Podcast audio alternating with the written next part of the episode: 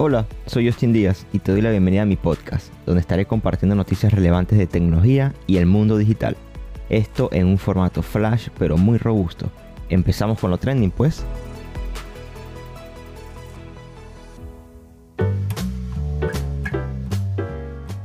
Habían escuchado antes una conclusión como introducción. Bueno, esta es la conclusión. Al final todo se trata de dinero. Y es que te cuento que los accionistas de Discovery aprobaron su próxima fusión con Warner Media, preparando el escenario para que las dos compañías se combinen en cuestión de semanas.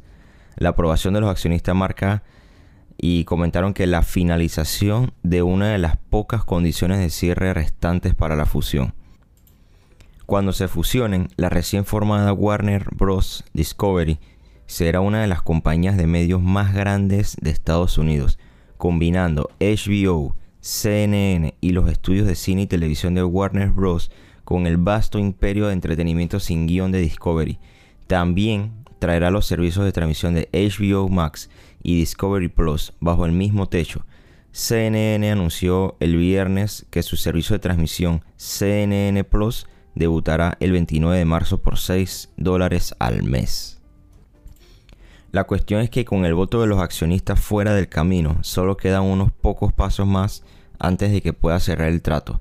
Discovery seguirá recaudando más de 30 mil millones de dólares de deuda para la nueva empresa, mientras que ATT, que actualmente es propietaria de Warner Media, necesitará varias semanas más para terminar de escindir su división de entretenimiento.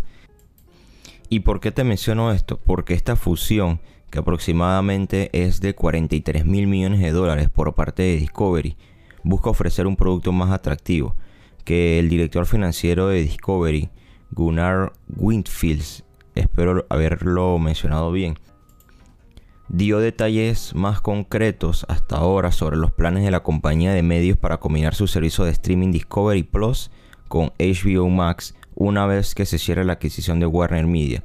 También dijo que los servicios se unirían con el fin de crear un producto más atractivo para el consumidor, con las series guionizadas por HBO Max, complementando los programas de realidad de Discovery con su audiencia mayoritariamente femenina.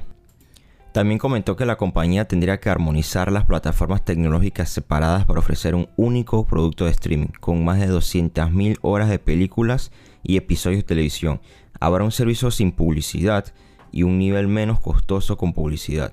El acuerdo que está previsto que se cierre en el segundo trimestre superó el mes pasado la revisión antimonopolio del Departamento de Justicia de Estados Unidos, superando así otro obstáculo para su cierre.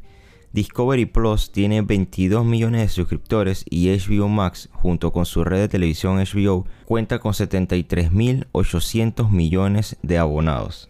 Para hoy solamente quería tocar este tema porque la guerra de streaming de verdad que viene muy fuerte y estos nuevos movimientos van a activar, por decirlo así, a las otras plataformas. Venimos mañana con más temas.